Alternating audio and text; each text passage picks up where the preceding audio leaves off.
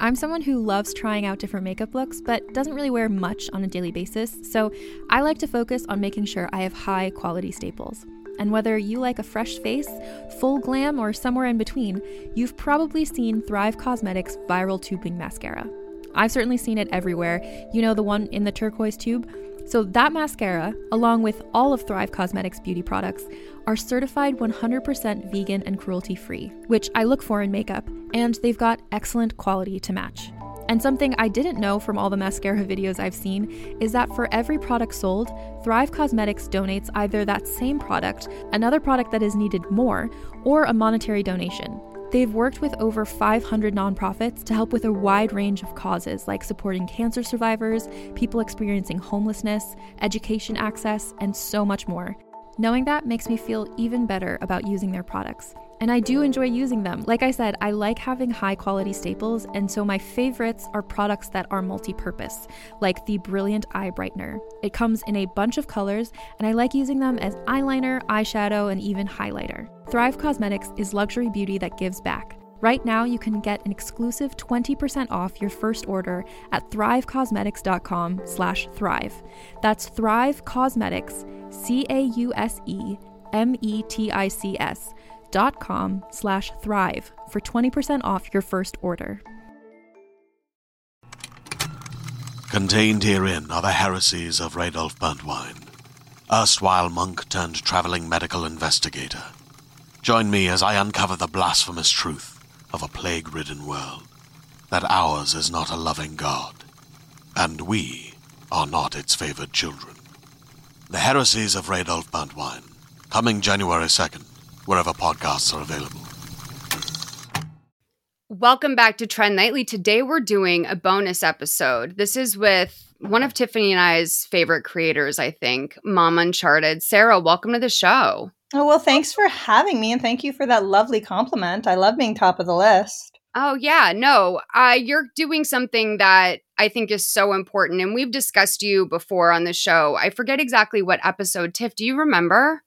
Do you know what? It feels like we've actually we've had a few stories in which usually we go back to Sarah's TikTok to refer to. Because it's I know one specifically that I had listened to that you guys touched on me, but hey, I appreciate that. Hey, if I'm a trending topic, that's good for me. That's good for me. Well, our show also focuses on things that we think should be trending and or things that little communities that we're sort of picking up on. And you cover stuff about child exploitation online, more specifically what like stories that people might not know about, things, facets where parents are exploiting their kids online that people might not know about, but also just generally the dangers of posting your kids online. Yeah. And what drove you to focus on that? So I think I became a mom in like late 2017, and, you know, I did the quintessential, you know, post the announcement, you know, he's here. And over the course of the year, I maybe like posted, I don't know, 3 or 4 images over on Instagram, but it just never felt right. Like I felt like I was doing it because it was expected of me, because I was expected to kind of like show my baby and things. And I just, it just never felt right. And I felt kind of strange because in scrolling, I felt like I was the only one who was like, is this weird, guys? Is this weird that all of us are putting our babies online and talking so intimately about their lives and their health and things? And then as we move forward and, you know, we entered this pandemic and more people were on their phone, and I'm a mom, also had a pandemic baby. So really on my phone, trying to connect with humans. It just became apparent that like things were getting weird. Like things were getting a little worrisome with the amount of videos and images and narratives parents were sharing about their kids. And I just started to feel really alone in my thoughts. And one day picked up the, you know, my phone, downloaded TikTok and said like, I'm going to say something and see what happens. Did you have like an aha moment? Like, I know it's sort of like accumulates over time, these like observations and thoughts, but did you have a, like a video or something you read that you were like, okay, this is a problem?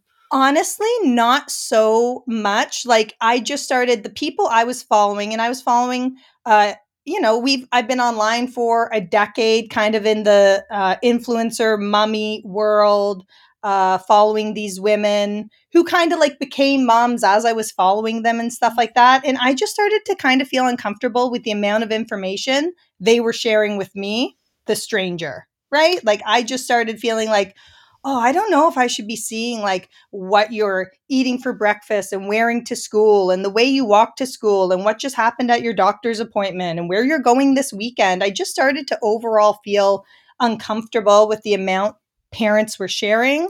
And I think the big catalyst was my husband just saying like, I can't talk to you about this anymore. Like, you need to find an outlet. Like, you're clearly interested. This is fascinating for you.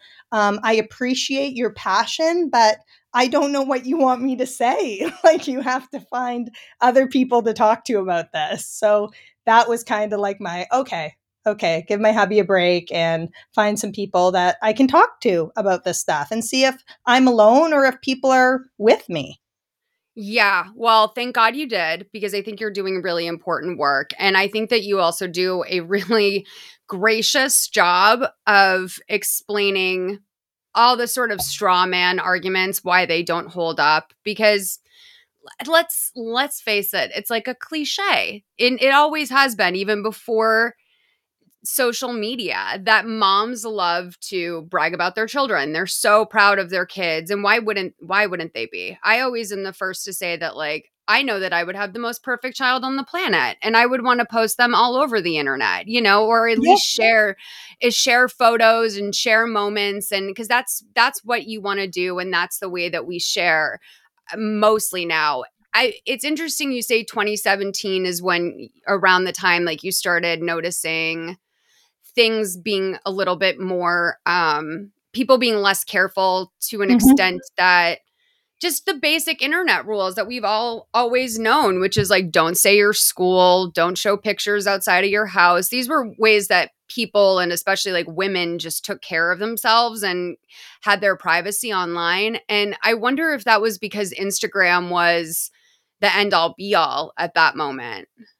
Yeah, it could have been. Like, that's definitely where I was and where I came from, right? Like, before I downloaded TikTok and hopped on, I'd never like seen TikTok. I had just seen that everyone was resharing things on Instagram from TikTok. So I was like, oh, maybe if I actually wanted to say something, I should go over to that platform, because everyone's just kind of repurposing their content over here, right? Yeah. But it was... Yeah.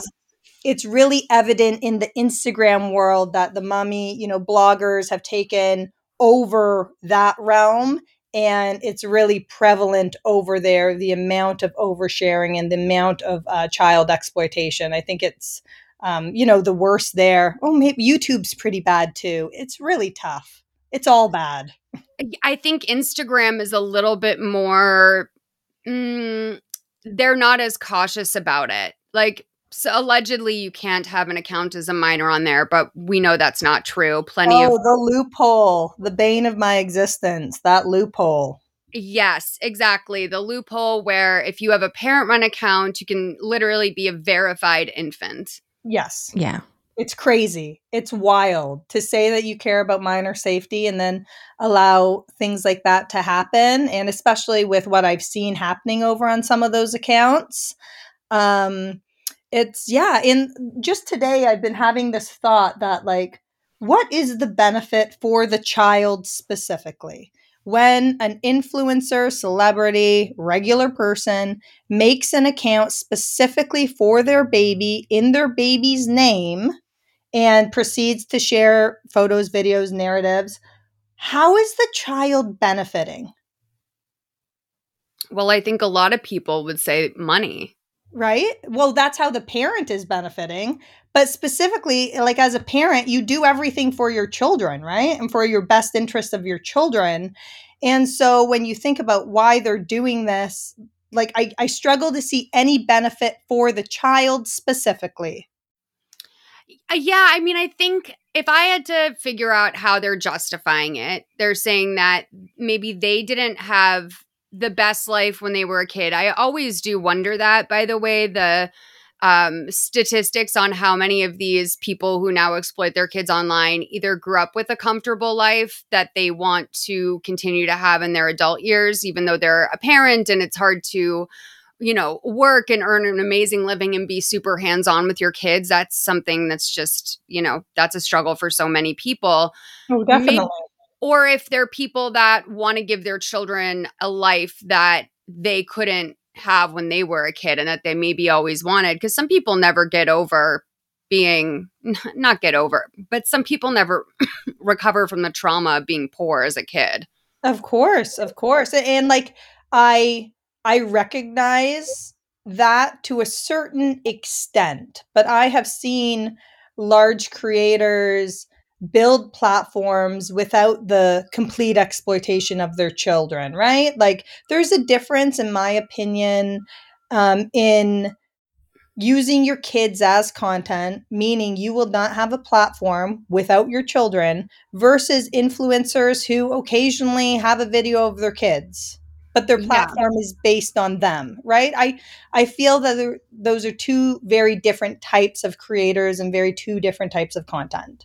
Right. And parenting as well is, I mean, there was certainly, I remember there was a big influx of just the blogger, you know, sort of the blogger.com era of parenting blogs.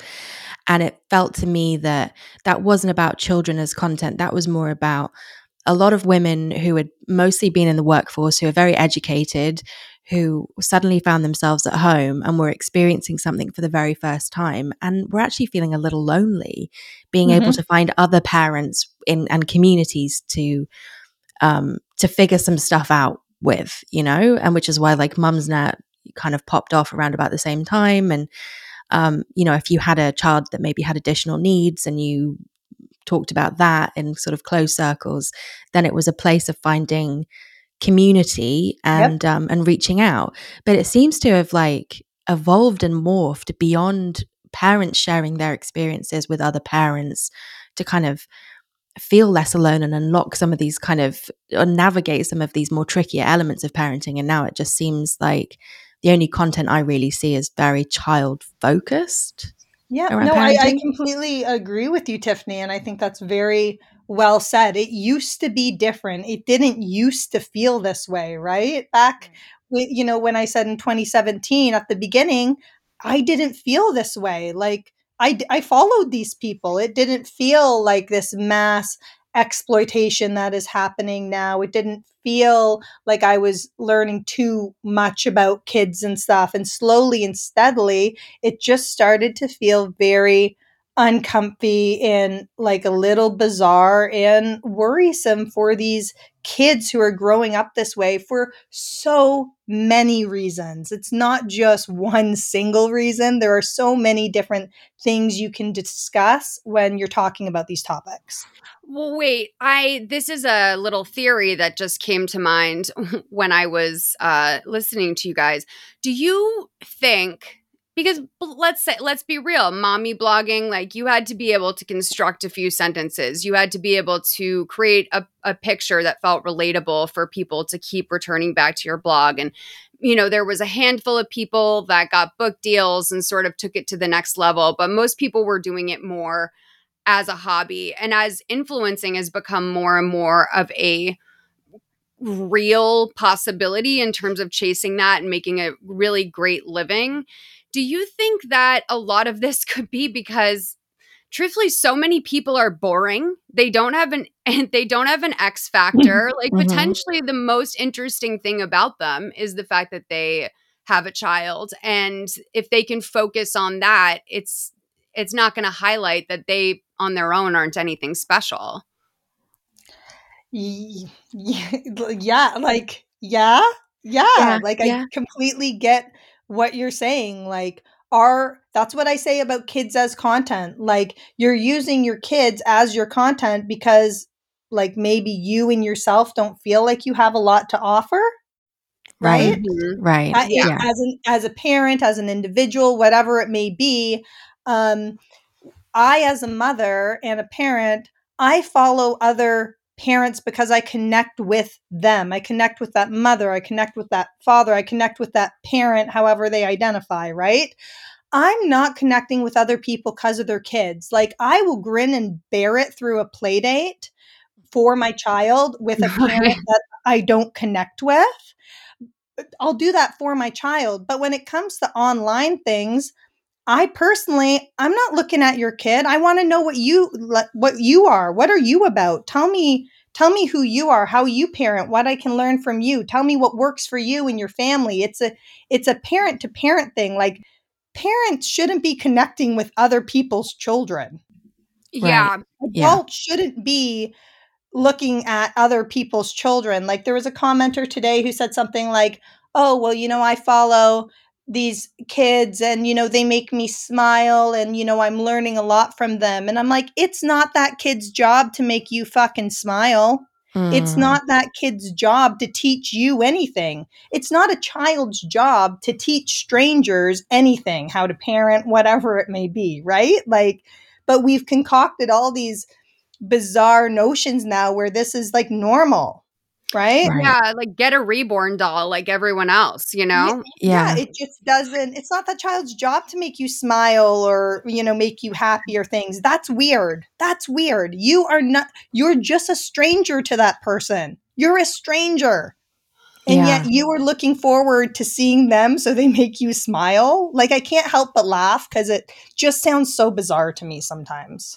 I'm not going to lie. There was like, oh, sorry, Tiff. I was just going to say there was like one or two little girls that I remember just being like that, thinking they were like the cutest thing in the world. But quickly I was like, I can't watch this because I think they're the cutest thing in the world. Like, I want to protect them from even me. Like, I don't think that people should be seeing that. And there's no argument. Kids are cute.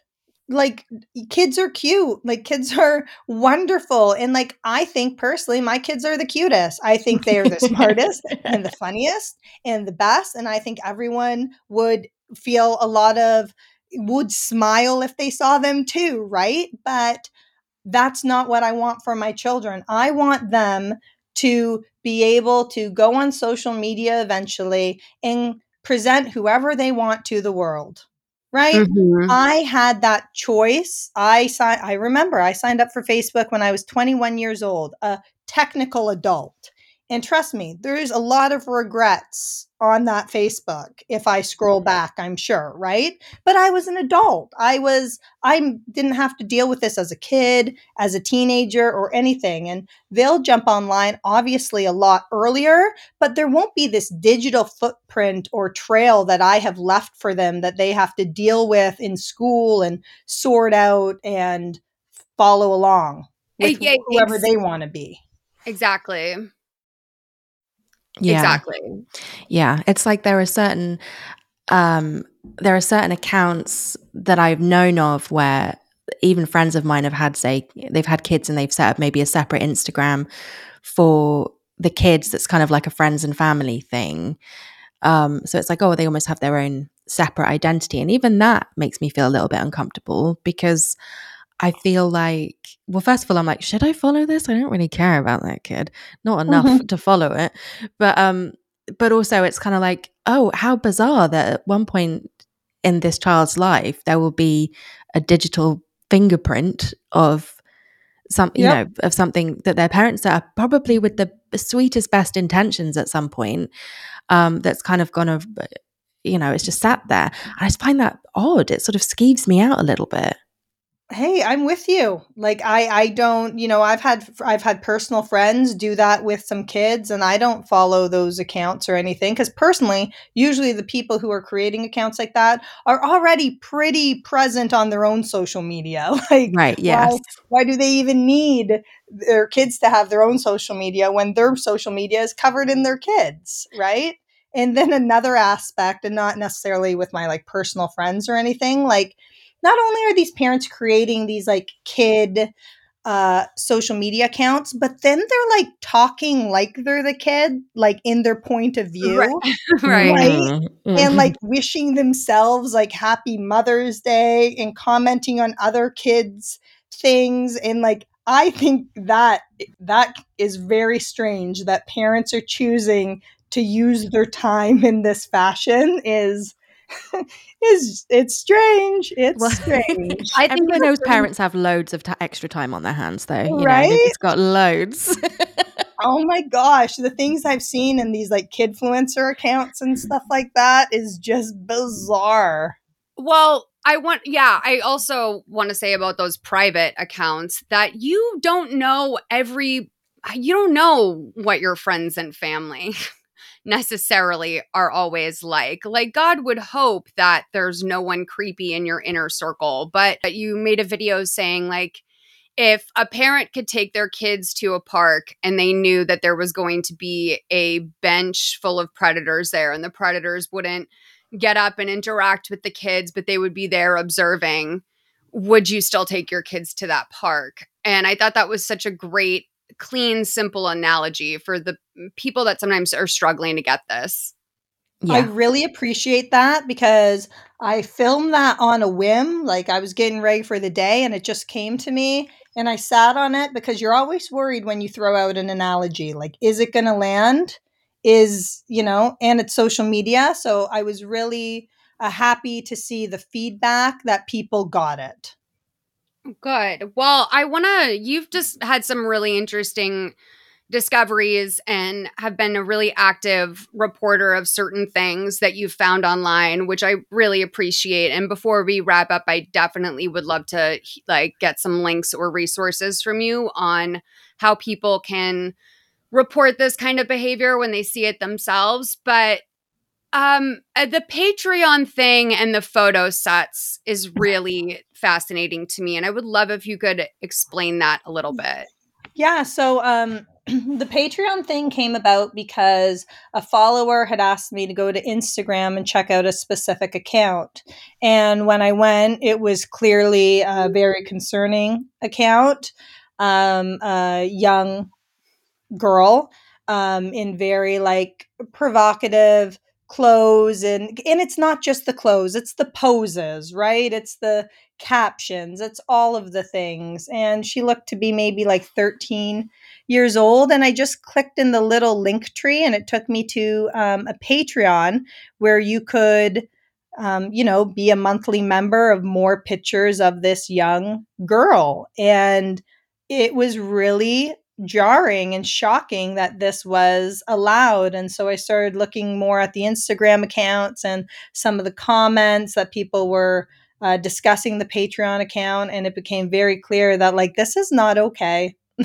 This isn't okay. And so I just shared what I found and, posed the question, how is this okay? And I've gone back and forth with them a little bit. Michael from Tizzy Entertainment over on TikTok, he recently was discussing it as well. And I have not heard anything as of late in regard to Patreon. The Instagram account's still up, the Patreon is still up, and that's where it stands.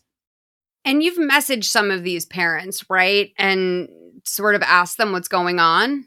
In regard to other accounts, not this account. I've never messaged this one.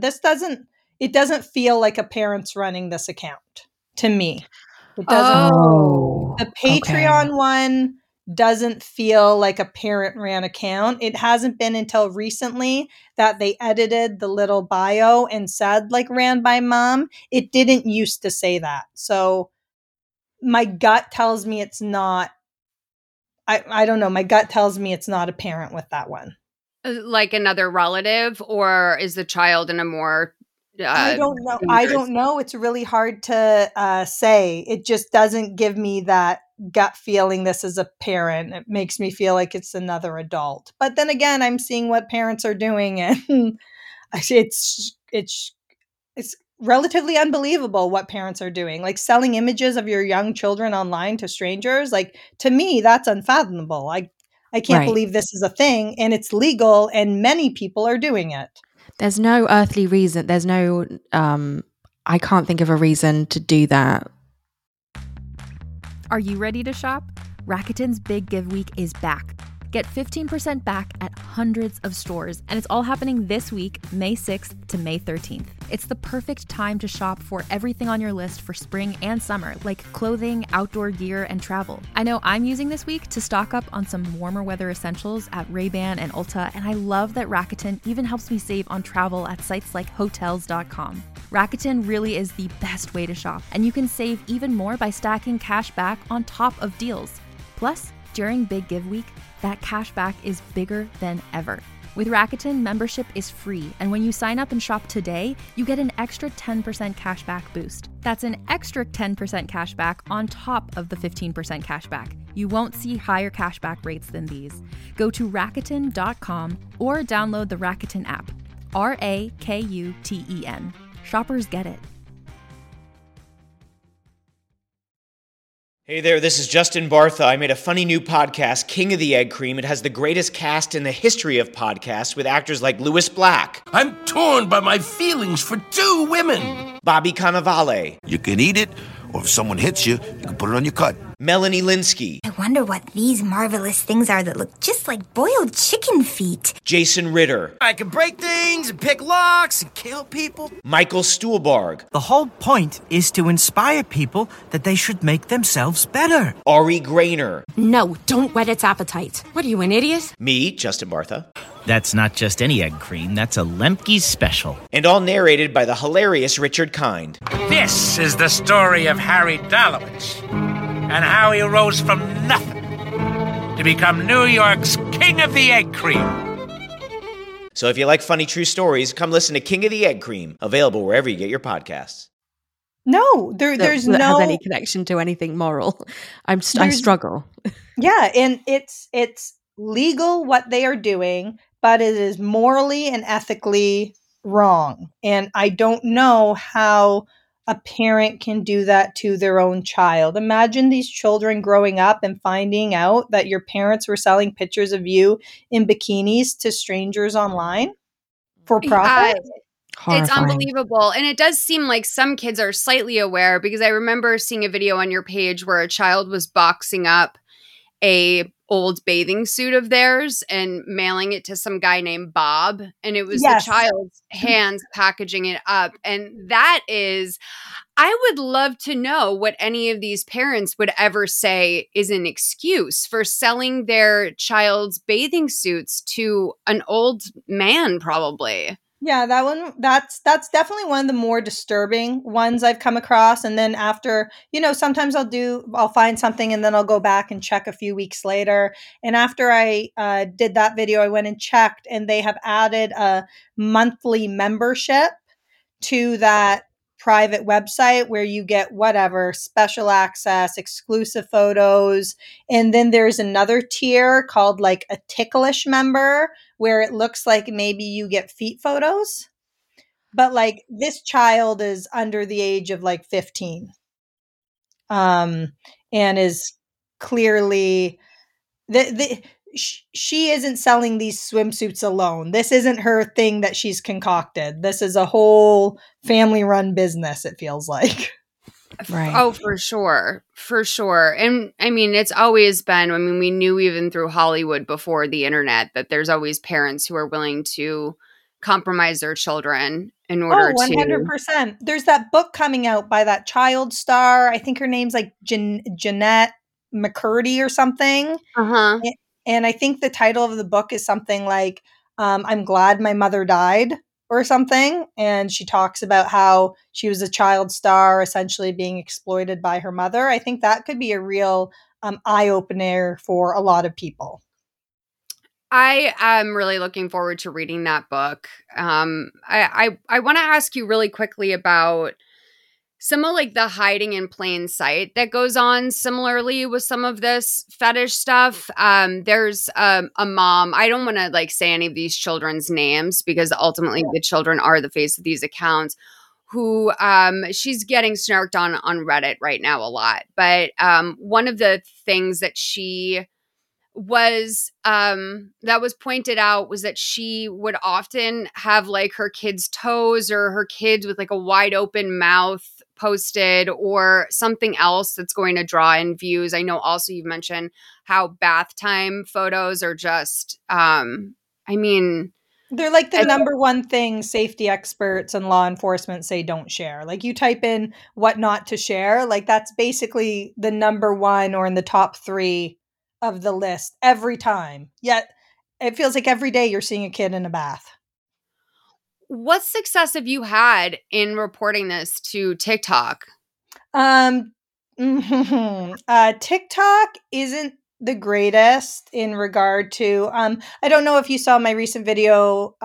It was my friend Sierra who talks about these things on the platform as well. She recently got banned for 3 days because she stitched a video of a naked baby in the sink. She, in her stitched video, covered the baby completely, and she was banned for 3 days for minor safety, while the original video of the naked baby remains up and has almost 7 million views. Wow. So we often feel like we don't get a lot of support in like the reporting process. No. I do. Situations like that just kind of prove our point, right? Yeah, for sure. I have had a lot of success. Oh, God. Sorry, I just wanted to say I have had a lot of success on TikTok with reporting accounts of underage individuals. They have been good at taking those accounts down because a lot of the time when I talk about things, kids, like young kids and teens will get mad and like comment something. And so I'll check them out and they're clearly 9 years old. And TikTok is pretty good at removing those accounts, accounts of children under the age of 13. But in regard to like the minor safety and the nakedness and some of the things you're seeing, it's not a great reporting process over there. I know that like the main piece of, I would say, feedback that people have always said about any sort of child that maybe is dressed maturely or posting a photo of your child at the beach or whatever has always been, you know, you're sexualizing the minor. You're the one with the problem because it's just a kid in a bathing suit.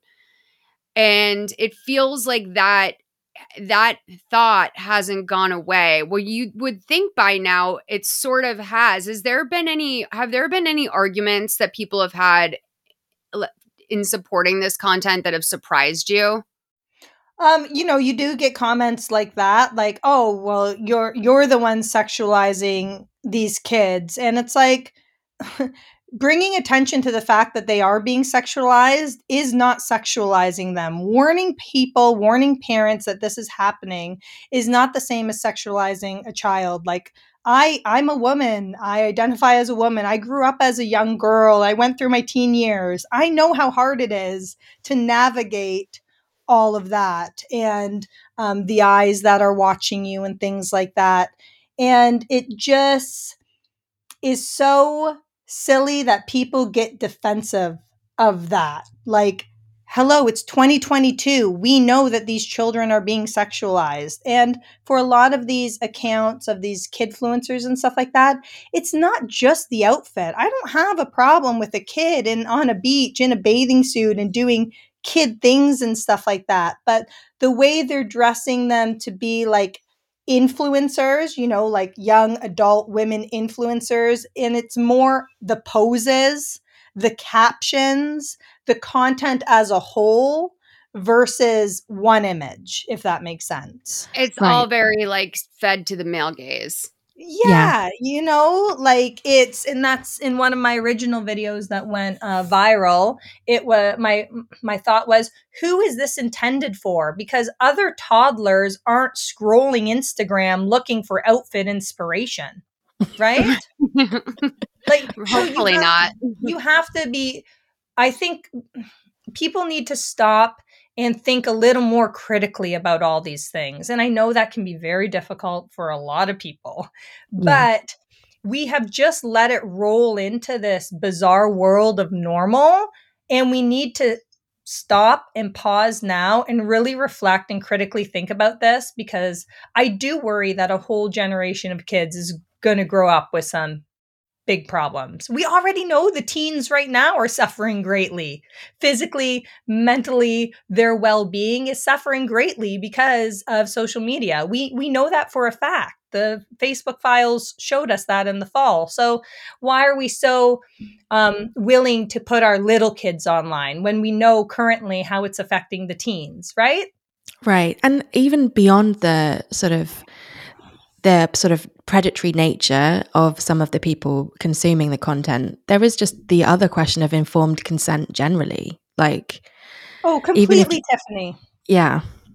I think a lot of people think that, because again, you know, like the viral videos are usually the shock and awe ones for me, right? You know, the predatory stuff, what parents are doing, the selling images and things like this. But for me personally, the number one thing for me has always been privacy and consent.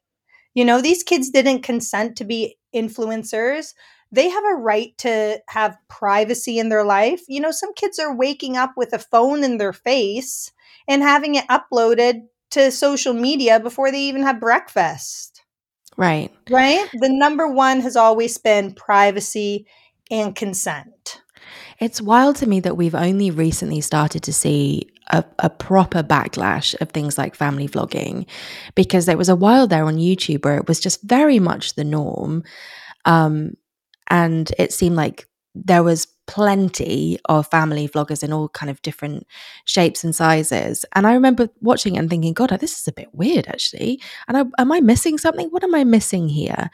And when I was working sort of in advertising and working with like digital marketing and stuff, a lot of the brands that we work with wanted to work with families. And I was always sort of slightly uncomfortable about the notion of it whenever we would have to kind of set up these huge brand deals. And it always gave me the ick. And it seemed like for most people, they were sort of like, yeah, it's sort of, oh yeah, it's a bit weird. I wouldn't do it, but you know, whatever. And now it seems like the tide has really turned. Like some of the behemoths of the day have they've just started to have a huge backlash. I mean, we talked about the Ciccone Jolies recently, and they were for a while the sort of top of the tree in my country. Yes. And now they've had a pretty huge public downfall. Do you think that, I mean, I think you TikToked about this. I think you stitched a Brittany Broski video, but do you think that in the next few years, family vlogging will just become taboo? I hope. I really, really hope so. I have always thought that social media seems to be going in the direction that we're going to like reach a peak and then be like, whoa, we let this go too far. Like, the family vlogging, the child exploitation, all our kids, and then kind of regress from there. That's my hope. I hope this currently is the tipping point and everyone can take a step back and really reflect on what we're allowing and the content we're consuming. You know, it's one thing to like talk about this stuff and I'm not going to show my kid and all that, but like also reflect on what we're consuming. Right? Like, I can say all this stuff, but if I'm consuming all these kid accounts and images of kids and things like that, I'm still part of the machine. Mm-hmm. Well, here's a question for you. It's really heavy, dark subject matter. And I'm sure you get tagged in stuff all the time. How do you maintain a sense of kind of grounding throughout that? Like, how do you protect yourself mentally? And how do you, I guess, ensure that it doesn't bleed too heavily into like the joyful times that you have with your family? Because I'm sure it must weigh on your mind a little bit. I have really like strict phone regulations for myself in regard to like when I allow myself to be on TikTok and when I'm present. When my kids are here, like all morning, I was with my son. I rarely pick up my phone. I really focus on always being present with my children, number one. And in regard to like the heaviness, it can be a lot, but honestly, when you are so mad about something and when you feel like no one is talking about it and no one is fighting for these kids and fighting to say how weird and worrisome and scary and bizarre this is, you feel impassioned to continue. Right. Like, I'm just so upset at all of this that I just want to keep talking because I do see a change. You know, some people come at me and they're like, well, are you, you know, at the courthouse doing legislation and things like that? And I'm like, not currently, but the amount of parents I have had message me and say that I have changed their perspective on how they share. Mm-hmm. Like, I feel like my voice is needed. And so I protect myself by making sure that I'm only on my phone and in this realm a certain amount of time each day. And if I need to take a break, if I've had a heavy day or I've had backlash on a video or I've seen something which I wish I could erase from my memory, I take the time I need, right? Because I'm not going to be helpful to my community and sharing this message if I'm emotionally depleted in all of this. Yeah. What do you do, or have you, I mean, I guess maybe a better question is, have you had any concerns about your safety in sharing this? I feel like some people, I have seen that sort of feedback of like, even though you're doing all of this, the most of anyone I follow on TikTok anyway, you know, you're not doing enough. Like, you're not like, I don't know, physically driving to the police station. People are very delusional. I don't know. You've noticed that. But I have wondered a little bit if it's because, like, you know, you also need to protect yourself in doing this. Yes, of course. I was at the beginning of the year, I was publicly threatened by influencer's mother who came at me, and I received some interesting emails and messages when that situation was going on. And that was very jarring to be like threatened in that way in a personal and public forum. But after that, I've been okay. Like, yeah, you get the occasional criticism and things like that, but I do try and stay like relatively neutral in who I'm talking about and hiding identities. And I want it to be about the conversation as a whole rather than coming off as an attack about a specific person, which can result in some backlash. And that's kind of where things get a little worrisome and heated. Right. And I know, you know, my husband has been concerned about that element, but right now I'm in a relatively good place and I don't receive a lot of that because I think my message is kind of starting to resonate. I think so. I also think, like, it's a credit to you that even though it clearly is something that you're very passionate about, and there are times when you are heated, I do feel that you come to the conversation with an element of care and kindness that is pretty hard to ignore.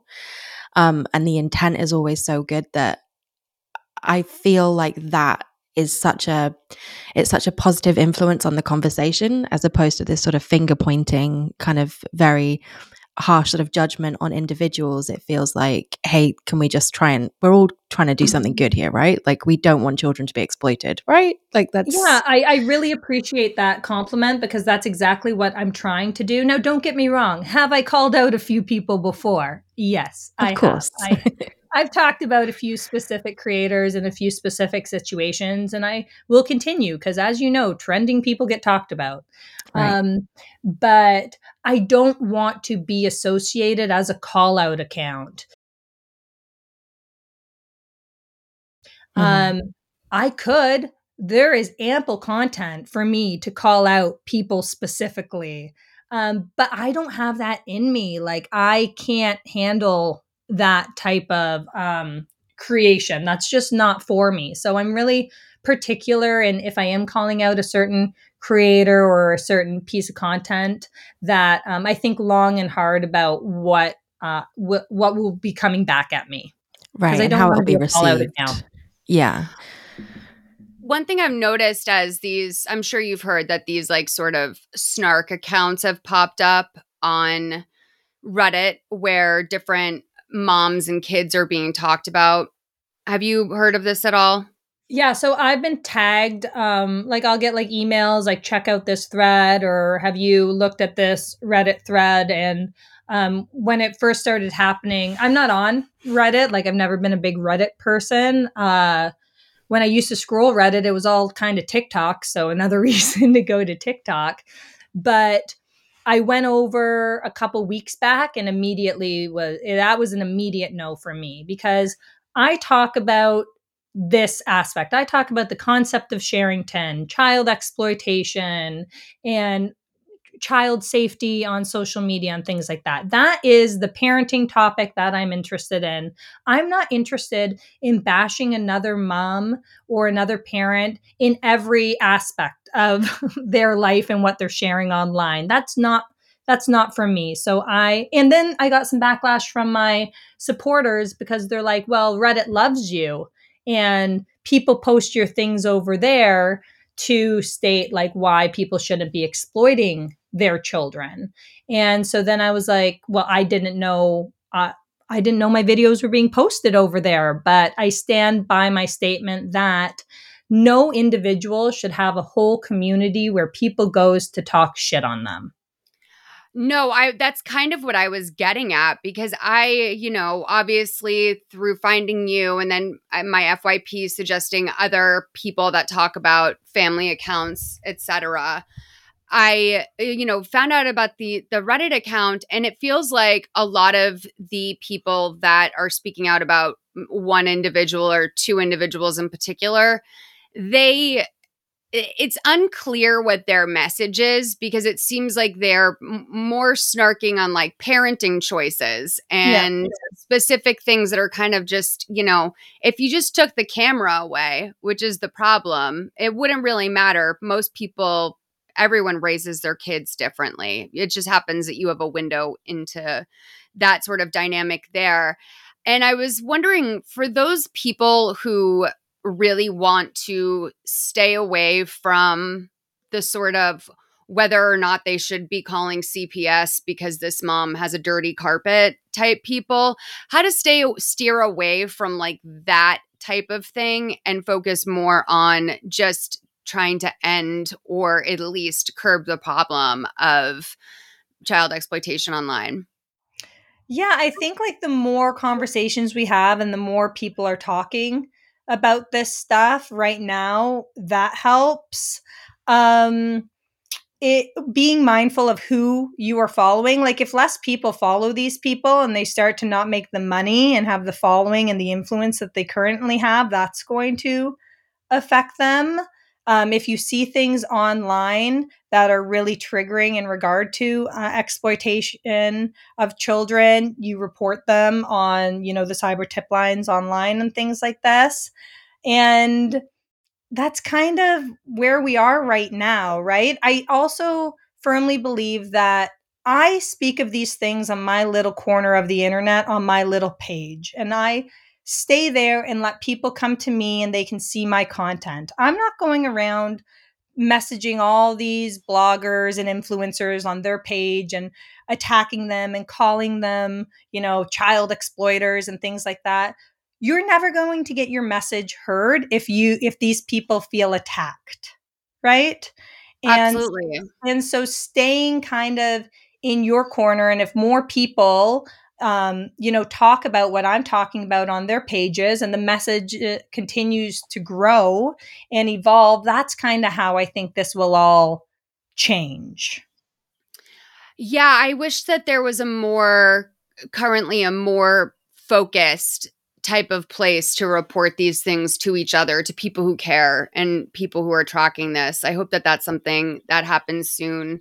Yeah, there's nothing other than like the cyber tip lines. And that's for like, children who are being exploited and abused and things like that. That's kind of people's best option at the moment. I don't really have a good answer other than that. I also think it could become a bit of a lightning rod if there was a curated place on the internet where people were popping in links to things that they thought were problematic, that could also be ripe for exploitation. Because if you're looking for places where children could be exploited, then there you go. Here's a curated list. That's true. That's a good point, Tiffany. Yeah. Well, and that's why I try really hard to, because I always get the message like, well, why do you hide faces? Why are you hiding, you know, this creep's username and things like that? First is because I will get a ban for bullying or harassment if I expose the name of a predator. That has happened to me before. And when it comes to the children and hiding their names, obviously I'm going to hide the children's names and their images, but I also have to hide their lists and other people's, because, you know, once you start clicking, if a predator's list is open, well, now he's following thousands more young girls, right? I'm not going to give any creep who happens to scroll, you know, my page and stuff more access to children. You know, I really try hard to talk about the situation and the subject while hiding identities. And I think that's very important when you're talking about these things. Because to your point, Tiffany, I don't want people going to my page and being like, oh, this girl talks about predators and we can go find all the people that, you know, we should be following, right? Mm-hmm. Yeah, it's like handing somebody a roadmap of exactly where to find season them. Yeah, but it's funny. I mean, I was thinking about like, what is the knock on, like the halo, like the Mom Uncharted effect? And I was actually with some friends of mine who've got kids, and we were doing a really sweet sort of butterfly release party in the garden, and it was so gorgeous, and of course I wanted to film it, and it was just so sweet. And then afterwards, I remember having this thought of like, okay, well, if I'm going to post this, maybe I should ask the parents first, because it's not that, you know, whatever, it's not my children. Then I was like, well, I don't really want to show the kids because that's not they're not consenting to that either, really. I shouldn't really show their faces. And it occurred to me that there probably would have been a time where I hadn't even considered that, where I would have just been like, oh, it's a really sweet video. But I'm like, but it's not my place to share to God knows who. So yeah, I mean, the halo effect, you're doing it, Sarah. I love it. Well, I appreciate that, because that's kind of what I feel like. Cause, you know, I had talked about this previously, the commenter saying, well, you know, what legislation are you working with your government and stuff like that? And I'm like, I'm not there yet. I just want to change people's perspective. I want people to offer a different opinion and share some information and some articles and some education to have people think differently about all of this.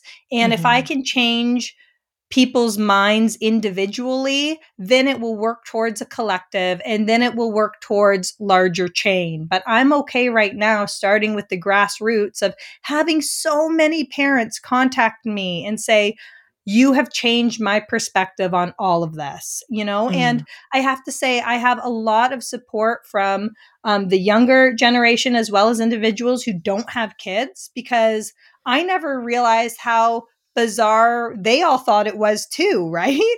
Yeah. And it's great to see so many people get it and be aware, right? From all different facets, people are looking at this and saying like, ooh, that this doesn't feel right. I don't think this is okay. I really appreciate what you do. I feel like you've really done something amazing, and that you continue to do something amazing on your TikTok. I think it's like a great resource, and everyone should check it out. I do know that we have to wrap up in a sec because it's our time is almost up. Yeah. I'm sorry, ladies. I have another call to jump on. I could literally just talk to you all day though. But real quick, if you can, because we have a lot of moms who listen to the show. Is there like a top 5 list of things that they should just not be posting of their kids online? You know, it always goes to like, you know, nude and semi-nude things, bath time, potty time, intimate moments, medical information, anything that's really like personal, identifiable, you know, schools, full names, full birthdays, cities, you know, because another whole aspect is fraud, identity theft, to all of this. And so those would be kind of like my top things. And go private. Kids don't need to be posted publicly online for the consumption of strangers. And if you have them in private mode, make sure you know who is following you, because the majority, you know, over 90% of children who are abused, it happens from somebody they know. So make sure if you are in private mode that you know the people following. Do you know, get rid of the guy that you went to college with and met at a party back in like 2004 and things like that. Curate your private list so you feel very comfortable with who you are sharing with. Great tips. Yeah. Okay. So Sarah, people can find you at Mom Uncharted on TikTok. Is there anywhere else that you want people to find you or that you like to share? Nope, not right now, ladies. I'm just there. That's all I have the mental capacity for. Okay. Thank you so much. Bye. Thank you. Bye, guys. Bye. Take care. When the cameras stop rolling. Cut! Now your clients are calling cut. Only I call cut. That's a cut. The real terror begins. Don't be embarrassed about being scared. We're in a very scary situation. Go F yourself. I love Lucifer. You can't write that shit. Listen to I Love Lucifer wherever you get your podcasts.